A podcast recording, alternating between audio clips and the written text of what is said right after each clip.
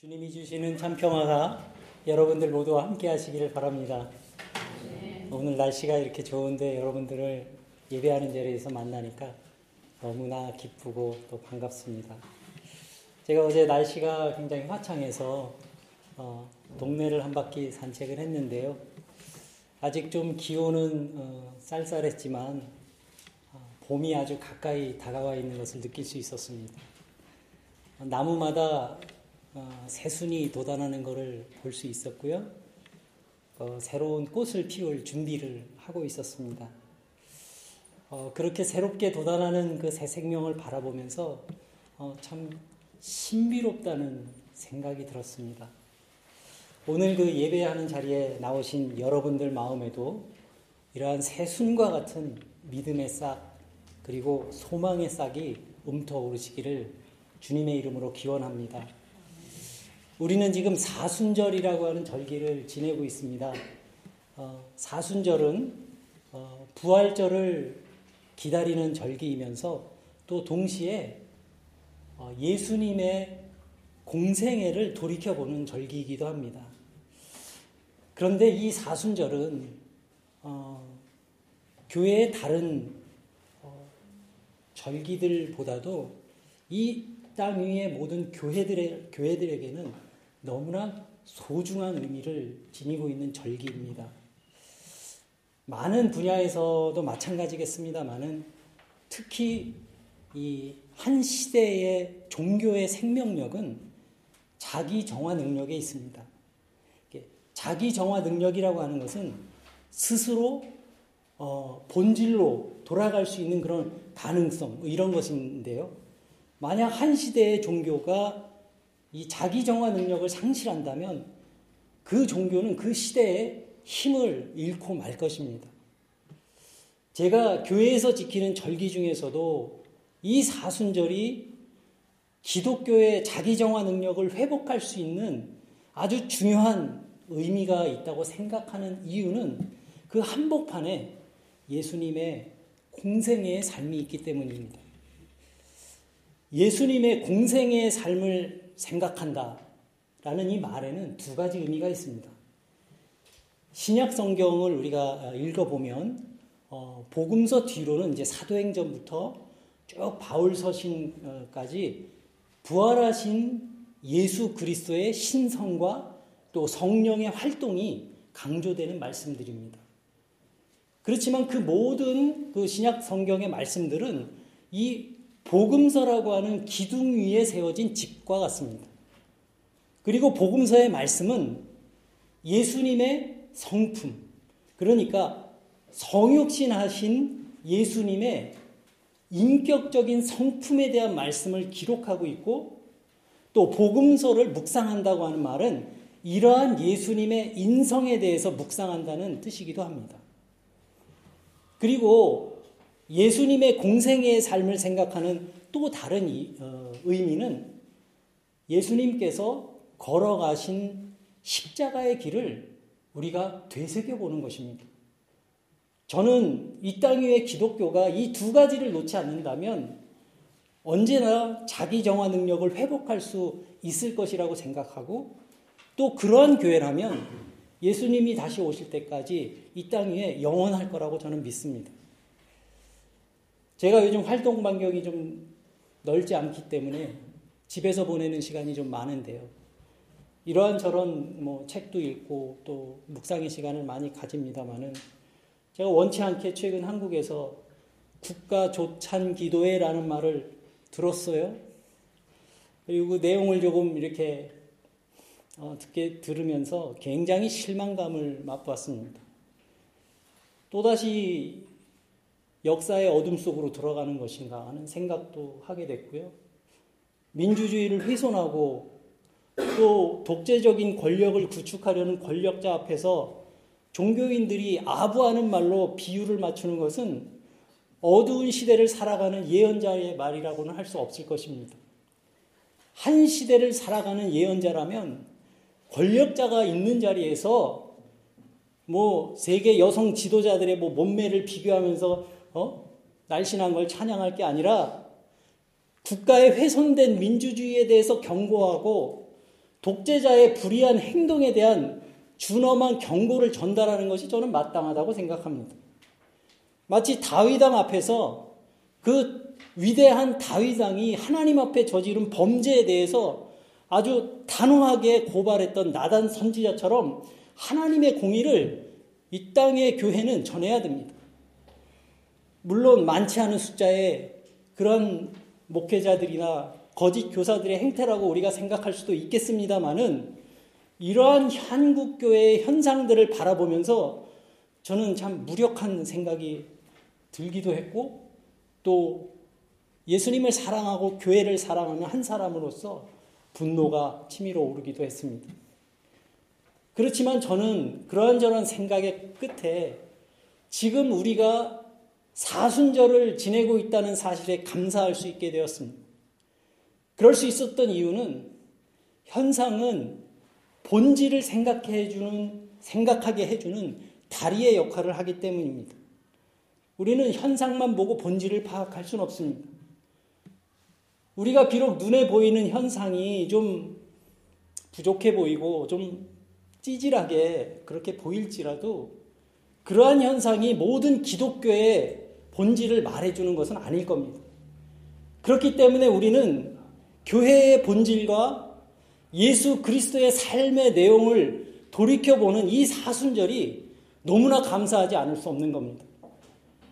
분명 예수님의 공생의 삶은 시대의 어둠 속에서도 우리의 믿음의 중심을 든든히 붙들어주는 신앙의 본질이 되기 때문입니다. 어둠이 짙을수록 빛은 더욱 선명해지기 마련입니다. 세상 속에서 살아가는 우리는 다른 사람들보다 더 능력 있는 사람으로 인정받기를 원하고 또 그러한 인정을 받기 위해서 하루하루를 치열하게 살아가고 있습니다. 우리는 지금까지 남보다 더 커지고 높아지는 것이 성공한 삶이라고 그렇게 배워왔습니다. 그런데 실패자나 낙오자가 되지 않기 위해서 어깨 싸움을 치열하게 하면서 살아오다 보니까 우리의 삶의 현장은 어느새 전쟁터가 되어버렸고 또 다른 사람과 늘 비교하며 살아가는 우리의 모습은 너무나 고단하고 또 불행해지고 있는 것 같습니다. 그런데 정말 우리가 그렇게 치열한 경쟁에서 이기는 것만이 진정한 기쁨과 행복을 얻을 수 있는 길일까? 이러한 성취가 우리들에게 일시적인 쾌감을 줄 수 있을지는 몰라도 그러한 기쁨이 진정한 영혼의 기쁨이 될 수는 없을 겁니다.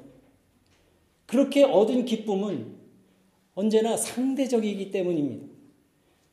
내가 경쟁에서 얻은 성취를 알아주는 사람이 아무도 없을 때 우리는 오히려 속상해지기도 하고 때로는 나를 알아주지 않는 사람들이 미워지기도 하는 것이 세상이 주는 기쁨의 특징입니다.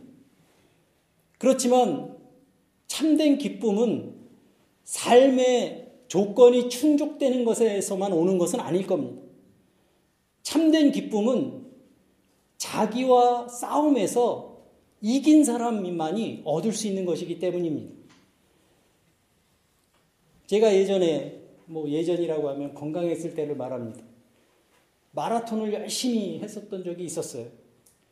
지금도 제가 가장 돌아가고 싶은 순간이 어, 있다면 그 마라톤을 했던 그때인 것 같습니다. 그래서 가끔 그 달리기를 하면서 경험했던 그 아주 그 숨찬 그 격정을 어, 상상해 보고는 합니다. 제가 그 마라톤을 참 좋은 운동이라고 생각한 이유는 이 마라톤은 누군가와 경쟁을 하는 운동이 아닙니다. 마라톤에서 경쟁을 해야 될 사람은 오직 자기 자신뿐입니다. 함께 내 옆에서 달리는 사람들은 내가 목표점까지 갈 수 있도록 나, 내, 나와 함께 가는 동반자입니다. 나의 페이스를 조절해 주는 사람입니다. 그리고 그 긴 거리를 함께 달려서 꼬린 지점에 도착했을 때 그 얻게 되는 그 성취감, 그 기쁨은 말로 표현할 수 없는 것이었습니다. 바로 자기 자신을 극복해낸 그런 기쁨이었기 때문입니다. 저는 우리가 믿음의 삶을 살아가는 것도 크게 다르지 않다고 생각합니다. 진정으로 하나님의 은혜를 알게 된 사람은 그 하나님의 은총과 사랑 안에서 하루하루를 살아가는 것 그 자체가 기쁨이 되고 내가 생명을 지니고 살아가는 것이 온전한 하나님의 은총이라는 사실을 깨닫게 되기 때문에 우리들 내면 깊은 곳으로부터 기쁨의 샘물이 흐르게 되는 것입니다. 이러한 기쁨을 맛본 사람들 많이 나, 그러한 사람들에게 나타나는 삶의 특징이 있습니다. 그것이 바로 섬김의 삶입니다.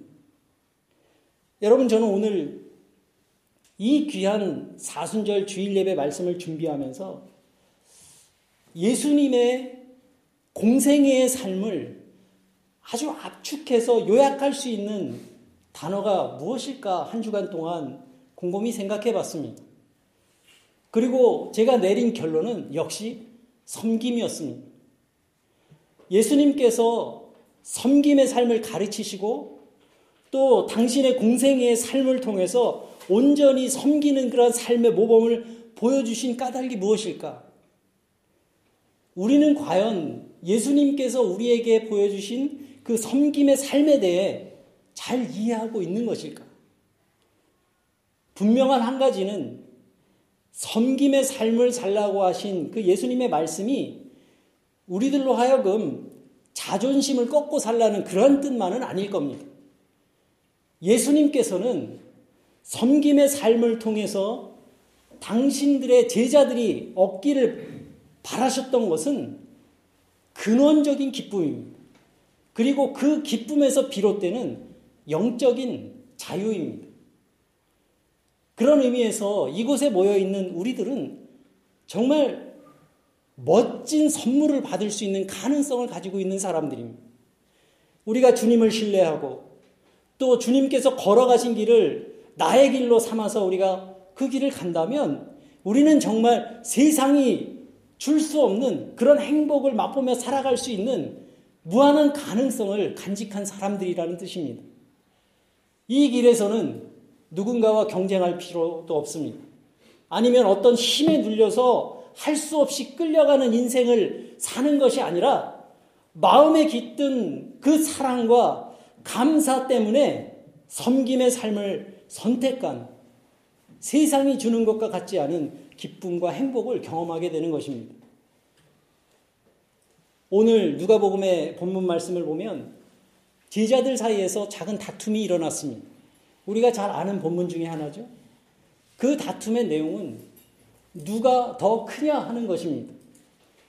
그런데 저는 오늘 본문 말씀을 보면서 이전에 보지 못했던 한 가지 이상한 점을 발견했습니다. 이 그 누가복음 22장의 이 본문 말씀은 마태, 마가, 누가, 요한복음에 모두 나오는 네 복음서에 모두 나오는 병행 구절입니다. 그런데 마태, 마가, 요한 복음의 이 병행구를 찾아보니까 이 말씀의 주제가 베드로가 예수님을 부인할 것이라는 것에 대한 이야기였어요. 그런데 유독 누가복음에만 베드로가 주님을 부인할 것이라는 그 말씀 앞에 누가 더 크냐 이걸 갖고 다투는 제자들의 이야기가 삽입된 겁니다. 그래서 누가복음을 자세히 읽어봤어요. 그러니까 이 제자들이 누가 더 크냐 하는 그 문제로 다툰 이야기가 누가복음 10장의 앞에도 나옵니다. 그러니까 제자들이 이 문제로 길에서 다툰 것이 지금 처음이 아니라는 뜻입니다. 그런데 10장에서는 이게 우리가 잘 아는 문제, 어, 본문이에요. 예수님께서 어린아이 하나를 데려다가 말씀하시죠. 너희, 너희 중에 어, 모든 사람들 가장 작은 자가 큰 자니라 하면서 섬김에 대한 어, 말씀을 하셨죠. 그게 10장의 말씀이에요. 그런데 이 22장에서 제가 주목한 문제는 성서 신학적인 문제이면서 동시에 믿음의 삶을 살아가는 우리들이 적용할 수 있는 말씀이라는 것을 제가 깨닫게 됐습니다. 오늘의 본문 말씀 24절부터 34절까지 곱씹어서 되새겨 보면서 결국 제자들의 이러한 경쟁심은 사탄이 밀 까부르듯 하려는 것이니 시험에 빠지지 말라는 예수님의 경고의 말씀으로 다가왔기 때문입니다. 저는 이 말을, 말씀을 그렇게 이해했습니다. 제자들은 지금 3년 동안이나 주님을 따라다녔지만 예수님의 거죽만 만진 겁니다. 예수님의 그 정신과 하나님 나라의 꿈이라고 하는 그 중심을 붙잡지 못했던 겁니다. 그런데 과연 제자들만 그럴까요? 저는 유럽의 수많은 한인교회 안에서 이러한 다툼들이 일어나는 것을 경험한 적이 있습니다. 누가 더 크냐? 그리고 오늘날에도 수많은 교회 지도자들의 모습 속에서 이와 동일한 모습들을 슬프게도 보고 있습니다. 그리고 어쩌면 저와 여러분들 마음속에도 이러한 욕망이 자리 잡고 있을지도 모릅니다. 이 본문은 오랫동안 예수 믿는다고 살아온 우리들도 지금 예수님과 함께 길을 걷고 있는 이 제자들처럼 마음의 지향점이 오직 세상에서 더 커지고 세상에서 더 높아지는 것에 있는 것이 아닌가 돌이켜보게 하는 아주 귀중한 말씀인 겁니다. 여러분, 섬김의 삶은 우리가 그냥 마음 먹는다고 사라지는 삶의 태도가 아닙니다. 섬김의 삶은 오직 믿음이 깊어질 때 살아갈 수 있는 삶의 방식입니다. 그런데 믿음이 깊어질 때 남을 섬기면서 살 수 있는 그 이유가 뭐겠습니까? 그것은 깊은 믿음을 간직한 사람이 하나님의 마음을 굳게 붙잡을 수 있기 때문입니다. 그래서 우리는 예수 믿는다고 하면서도 아직도 우리의 삶을 어쩌면 탐진하면서 살고 있는지 있지는 않은지 자꾸 돌이켜 봐야 합니다. 지금 십자가의 길을 가기 위해 갈릴리에서 예루살렘을 향해 나가고 계신 주님은 더 큰 자가 되기를 원하는 제자들에게 마치 유언처럼 말씀하십니다. 26절의 말씀입니다. 너희 가운데 가장 큰 사람은 젊은 사람과 같이 되어야 하고 또 다스리는 사람은 섬기는 사람과 같이 되어야 할 것이다. 주님이 하신 말씀입니다. 세상의 질서로는 높은 사람은 섬기를 받기를 원하고 사람들에게 뭔가 주목받는 대상이 되기를 원하지만 진정으로 나를 따르는 제자라면 너희들은 그렇게 살면 안 된다는 뜻이죠. 그리고 다음에 하신 말씀이 아주 중요하고 결정적인 말씀입니다. 나는 섬기는 자로 너희 가운데 있다. 이 말씀은 예수님께서 선언적으로 하신 말씀이에요. 나는 섬기는 자로 너희 가운데 있다. 여러분, 우리도 어디에서든지 섬기는 자로 살아가려고 애를 쓰며 살게 될 때 주님처럼 이 땅의 생명을 회복시키고 또 평화를 만들어가는 사람들이 되어갈 수 있을 것입니다. 나는 어느 곳에 있든지 섬기는 자로 너희 가운데 있다. 하나님을 굳게 붙잡은 사람, 아니, 하나님께 붙들린 사람은 섬기는 사람으로 살아가게 되어 있습니다. 마지못해 섬기는 것이 아니라 사랑하기 때문에 섬기는 것입니다. 그렇다면 여러분, 성경이 말하는 섬김의 우리를 의미를 오늘날 우리는 어떻게 이해해야 할까? 내 할 일 다 제껴놓고 다른 사람 일 도와주라는 그런 뜻일까요? 때때로 그러한 선행도 필요할 때도 있겠지요.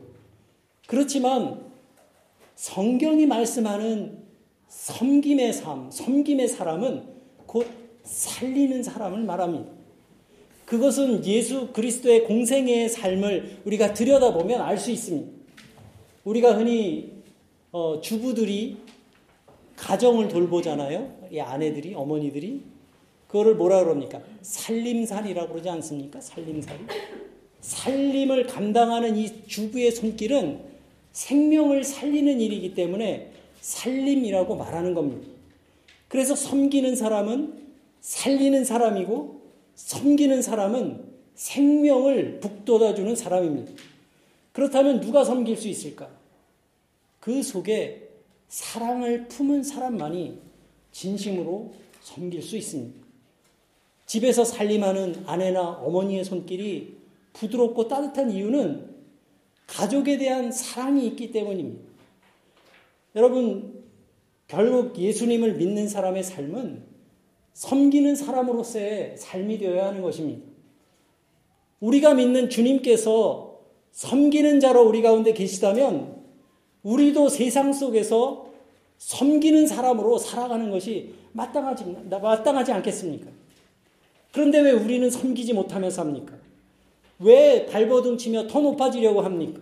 그것은 주님처럼 살겠다고 하는 마음의 간절함이 우리에게 없기 때문입니다. 내가 정말 예수 그리스도를 중심으로 붙잡은 사람처럼 살겠다고 하는 그 마음의 간절함이 없는 한 우리의 존재는 절대로 새로워질 수 없을 겁니다. 매주 예배에 참석하고 또 성경을 많이 지식으로 알아도 내가 읽고 내가 배운 그 주님을 닮아가려는 간절함이 내 마음 속에서 일어나지 않는다면 인생에서, 우리 인생에서 하나님이라는 중심을 굳게 붙잡으려고 하는 그러한 간절함이 우리에게 없다면 우리 내면에서는 그 어떤 변화도 일어나지 않는 겁니다. 그래서 성도들에게는 이러한 간절함이 필요합니다. 그런데 여러분, 오늘의 이 본문 말씀 속에서 제가 정말 깜짝 놀란 게 한 가지가 있어요. 그렇게도 말귀를 알아듣지 못하고 영적으로 닫혀있던 이 제자들에게 하시는 그 다음 주님의 말씀 때문입니다. 29절입니다. 28절부터 29절입니다. 너희는 나의 모든 시험 중에 항상 나와 함께한 자들인지 제자들에게 너희들이 모든 시험 중에 나와 함께한 자들이다. 그러면서 뭐라고 하십니까? 내 아버지께서 나라를 내게 맡기신 것과 같이 나도 너희에게 그 나라를 맡긴다. 주님께서 그렇게 말씀하셨어요. 여러분, 얼마나 큰 사랑입니까? 주님은 제자들이 이해력도 부족하고 믿음도 부족하지만 그러한 부족함을 책망하거나 나무라시기보다는 너희는 나의 모든 시험 중에 함께한 사람들인 즉 하나님의 나라를 너희에게 맡기신다는 거예요. 우리는 여전히 이 세상에서 비틀거리며 살고 있습니다. 때로는 갈등하고 두려움에 빠져서 살기도 합니다. 주님은 그러한 당신의 제자들에게 당신의 하나님의 나라의 꿈을 위임하신 거예요. 저는 이 예수님의 신뢰와 사랑이 얼마나 좋은지 알 수가 없습니다. 우리가 잘나서, 우리가 능력이 많아서, 우리가 많은 것을 알아서, 많은 것을 가져서 우리에게 맡기신 것이 아니라 우리가 부족함에도 불구하고 주님께서 하나님께서 나에게 그 나라를 맡기신 것 같이 내가 너희에게 그 나라를, 나라를 맡긴다고 말씀하신 겁니다. 이 주님의 신뢰와 믿음을 우리가 저버린다면 성경에서 말하는 영생은 우리에게 머물 없을 겁니다. 여러분, 믿음의 반대말이 무슨, 무슨 단어인지 아십니까? 무슨 말인지 아십니까? 믿음의 반대말은 불신앙, 안 믿음, 이게 아닙니다. 믿음의 반대말은 절망과 낙심이라고 했습니다. 주님과 동행하는 길에는 때때로 어려움도 따를 것입니다. 그래서 그 길을 좁은 길이라고 하는 겁니다. 하지만 한 가지 분명한 것은 가기 쉬운 넓은 길에는 구원이 없다는 사실입니다.